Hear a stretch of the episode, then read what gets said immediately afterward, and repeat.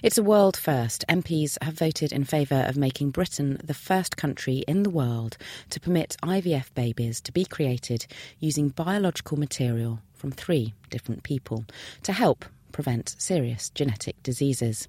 The House of Commons voted to allow mitochondrial donation through a controversial amendment to the 2008 Human Fertilisation and Embryology Act, the HFEA. The regulations will now have to be approved in the House of Lords, where they are likely to be passed. I spoke with Julian Huppert, MP for Cambridge, who spoke at the House of Commons in favour of the motion. Today, the House of Commons had to decide whether to allow the HFEA to make regulations about mitochondrial replacement therapy or mitochondrial donation, as it's also known. And this is a very important procedure for um, trying to avoid uh, children getting mitochondrial diseases. These are a, an awful range of diseases where basically cells stop working. People get deafness, blindness, seizures, uh, almost you name it, they might get it. And this offers the possibility that we'll be able to stop these from happening. In the end, we won by uh, about three to one, uh, which was hugely encouraging. Um, it was a fairly tetchy debate, I think. I mean, there were a number of people who argued strongly against it. Um, but, you know, in my view, the right side won. Um, it was a free vote, but I and one or two others played the role of sort of trying to encourage people the right way. It was quite fun standing at the entrance to the lobbies where people rush up trying to work out which corridor to go to to hear people saying, So, which way for science? So it's thought that about 150 children are born each year in the UK alone with mitochondrial disorders. At what point will this change in regulation possibly have effect on on these children and also the parents, the 2,500 parents that are thought to be um, carrying these types of disorders in their genes?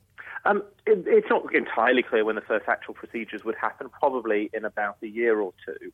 What this allows the HFEA to do is to go ahead with regulations around it, because currently um, when, when the law that surrounds this was written, um, a whole lot of things weren't allowed, some things were. And this was written as a this is not allowed unless Parliament says it can be. Um, so it was already envisaged in 2008 uh, that this might be something we'd want to do. So this will now allow actual trials in humans. Uh, and assuming that all works, we would then start to see it eventually, presumably, as a fairly standard uh, uh service for people. And this is a, a, very special case, isn't it, with the mitochondrial um, genome? Because the mitochondria only contains about 37 genes of the 20,000 genes that our nuclei contain. So it's only 0.1% of our genome. So is it? Uh, yeah, it's about it's about a thousand. Yeah. What kind of effect, if any, might this uh, change in regulation have to the majority of people in the UK? I mean, for most people in the UK, this will make no difference at all because most people don't have any issues with, with their mitochondria. We're, we're mostly very fortunate that our mitochondria work very well. Um, so it won't, won't have any consequences, but it will have a huge consequence for a small number of people. And some people say that this change in regulation might open the gateway to the creation of designer babies in the future. What do you think about that? I, I think that's uh, a fairly silly argument, to be honest. Um, mitochondrial DNA is very, very different from nuclear DNA. It has a very, very different history. Uh, endosymbiotic theory um, suggests that it was actually from another bacterium that uh, our original cells engulfed.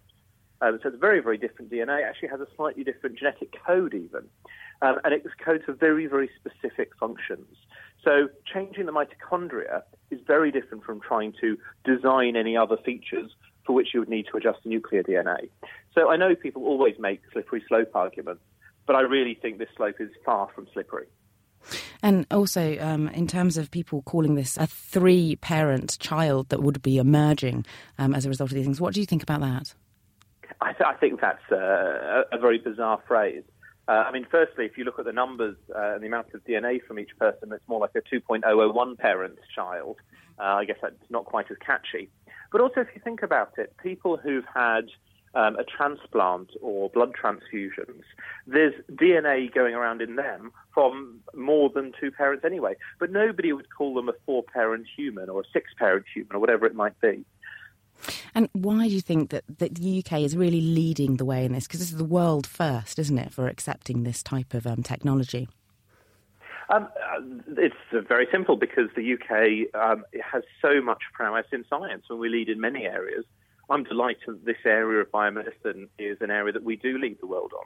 It was funny, we had uh, a number of people during the debate arguing against this, saying we shouldn't do this because we'd be the first country to do it. Um, actually, one of the great things about Britain is that we have been the first people to do a whole lot of things.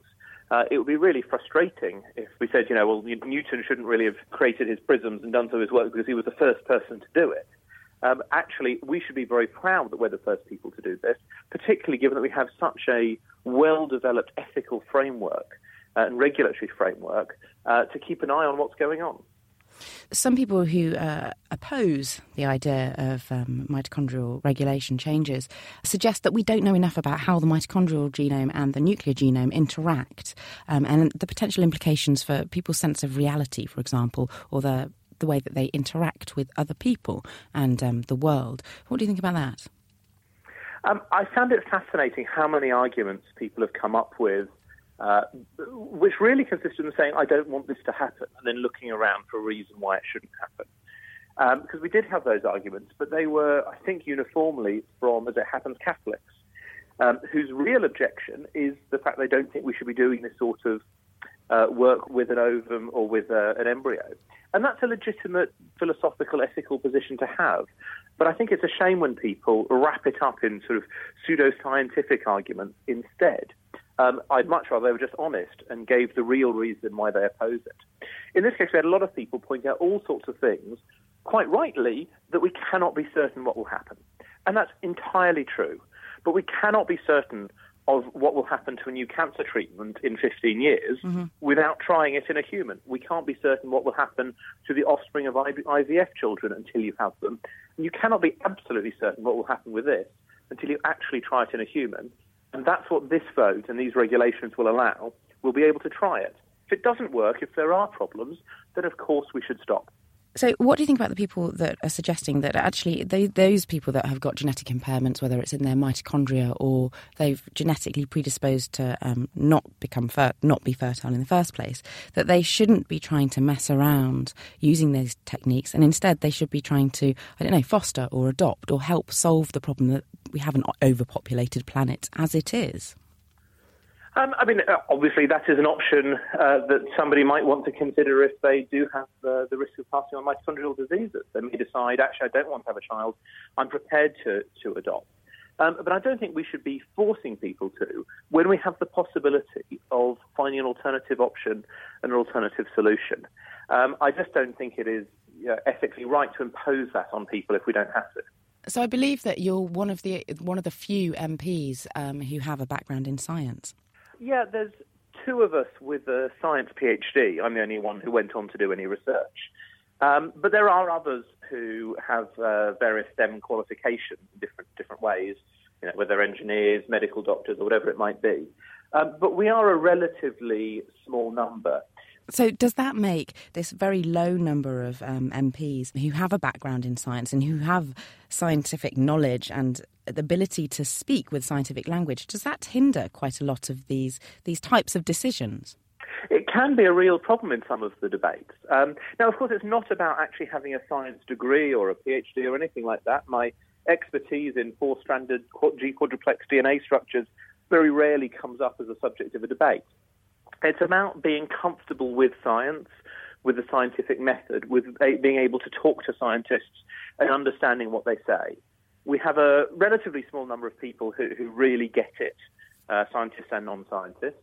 We have a lot of people who are slightly scared of science in a sense, that they drop science very early before their A levels. They've never really got into it. They find it just a bit of a tricky ground, the whole two cultures space. And then sadly, there are a few who are actively anti science, um, who almost pride and take a delight in um, speaking against whatever science is saying. Imagine the softest sheets you've ever felt. Now imagine them getting even softer over time. That's what you'll feel with Boll and Branch's organic cotton sheets. In a recent customer survey, 96% replied that Boll and Branch sheets get softer with every wash. Start getting your best night's sleep in these sheets that get softer and softer for years to come. Try their sheets with a 30-night guarantee. Plus, get 15% off your first order at bollandbranch.com. Code BUTTERY. Exclusions apply. See site for details.